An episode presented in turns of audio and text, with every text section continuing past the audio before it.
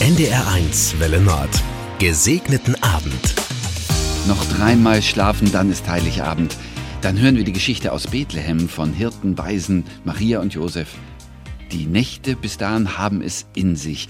Sie sind die drei längsten Nächte des Jahres. Vor dem Leuchten der Engel über dem Hirtenfeld steht also die Finsternis in der Nacht.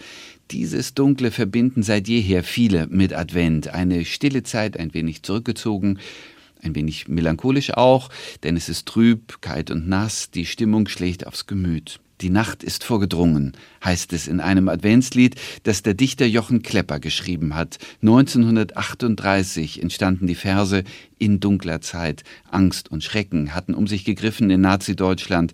Klepper hatte eine jüdische Ehefrau. Beide wussten, es ging für sie und ihre Lieben um Leben und Tod. In diese Dunkelheiten der Welt und in die Abgründe des Lebens hinein leuchtet das Licht, das zu Weihnachten scheint, wie ein Stern, der alles verändert. Angst verschwindet und stattdessen macht sich Erleichterung breit und eine Freude, die von ganz woanders kommt. Auch wer zur Nacht geweinet, der stimme froh mit ein. Der Morgenstern bescheinet auch deine Angst und Pein. Alles wird anders, ein für allemal. Und zugleich, es wird trotzdem auch wieder dunkel werden. Und es wird wieder schlimm werden, leider. Noch manche Nacht wird fallen auf Menschenleid und Menschenschuld. Und doch werden die Nächte anders sein, nicht so finster, nicht ganz so verzweifelt, weil ein Stern mit dir mitgeht.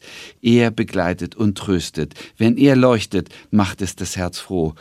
Wenn er hinter Wolken verschwindet, ist er trotzdem da, gut zu wissen. Gott wohnt im Dunkeln, niemand ist allein, auch nicht in den dunkelsten drei Nächten des Jahres.